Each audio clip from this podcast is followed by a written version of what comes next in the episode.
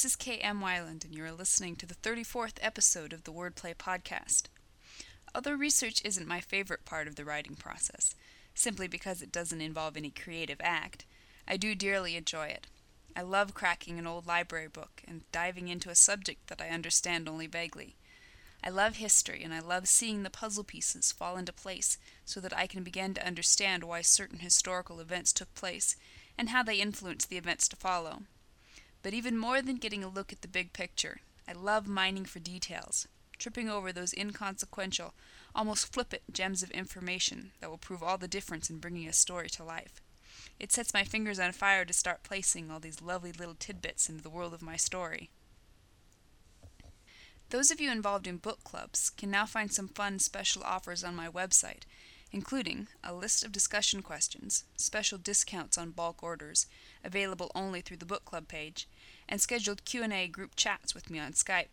If you're interested in featuring either Behold the Dawn or A Man Called Outlaw in your next book club meeting, be sure to take a peek at KMWeiland, that's weiland.com/discussion.php.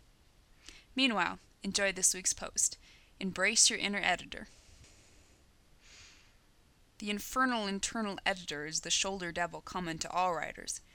We sit down to write a simple paragraph of description, a few lines of dialogue, a scene transition, and before our finger has even time to hit the first period key, our inner critic is screaming in our ear. It's not good enough. Nobody talks that way.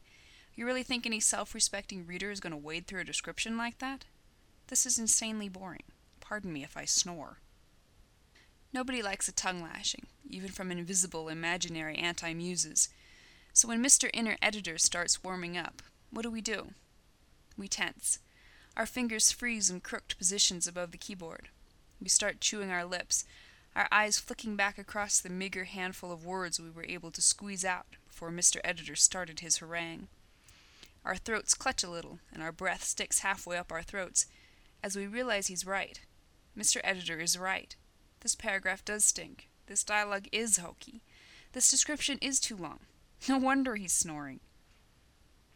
From there, it's an easy leap to convincing ourselves that since our description, dialogue, and scene transitions stink, then, naturally, we must stink as writers. Doubts assail us about our ability to write anything that will please our inner editor. Doubt avalanches into fear, and we're crippled by panic. But it doesn't have to be this way.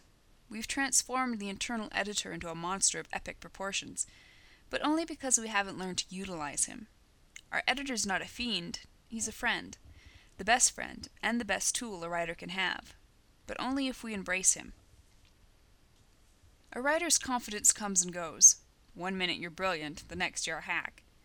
But confidence isn't what makes a writer. If it was, we'd all be sunk. What transforms a random someone typing a story into an author is sheer determination.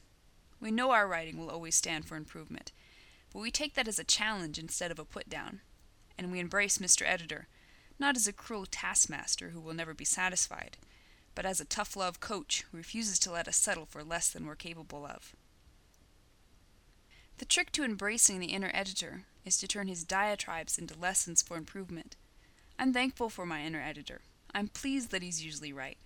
I appreciate that I have this voice in my head telling me how to be better, never letting me settle for status quo. Is it tough sometimes? Do I occasionally hate him? Does he ever make me want to stomp away from the keyboard with the certainty that quitting now would be far easier? You betcha. But I don't quit, and I don't let myself hate him for long. I love my infernal internal editor for the simple reason that he makes me better.